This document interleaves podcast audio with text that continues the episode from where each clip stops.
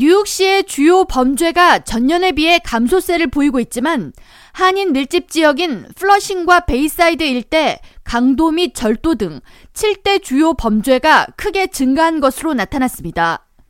뉴욕시경이 5일 밝힌 2023년 1월 1일부터 10월 1일까지의 범죄율 통계에 따르면 뉴욕시 7대 주요 범죄는 살인 10.9% 감소를 포함해 강간 및 강도, 절도 등 다섯 가지 범죄가 전년에 비해 전반적인 감소를 보였습니다. 단, 자동차 절도 범죄는 올해 총 12,006건을 보이며 전년에 비해 19%가 증가했고 경범죄와 폭행은 5.6%로 소폭 증가했습니다.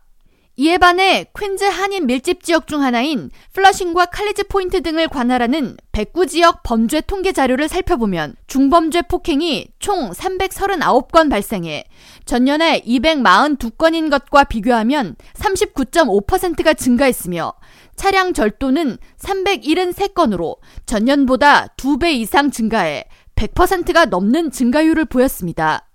또한 절도는 242건 발생했으며 전년에 비해 12.6%가 증가하는 등 7대 주요 범죄가 전년 같은 기간에 비해 10.39% 늘었습니다. 또 다른 한인 밀집 지역인 베이사이드와 리틀넥 등 일대를 포함하는 111 지역 범죄 자료에 따르면 강도가 총 229건 발생해 전년에 비해 16.2% 증가했으며 차량 절도는 135건으로 전년에 비해 58.8%가 늘었습니다.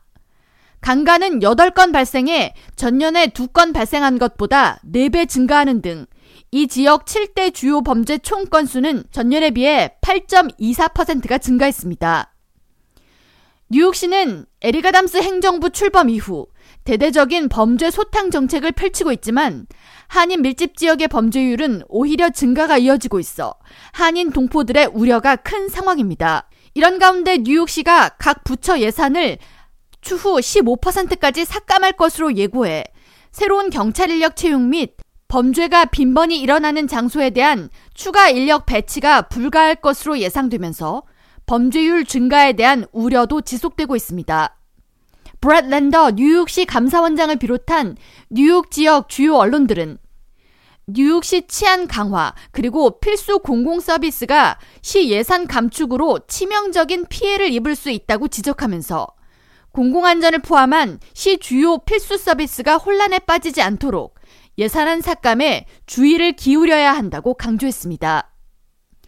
K라디오 전영숙입니다.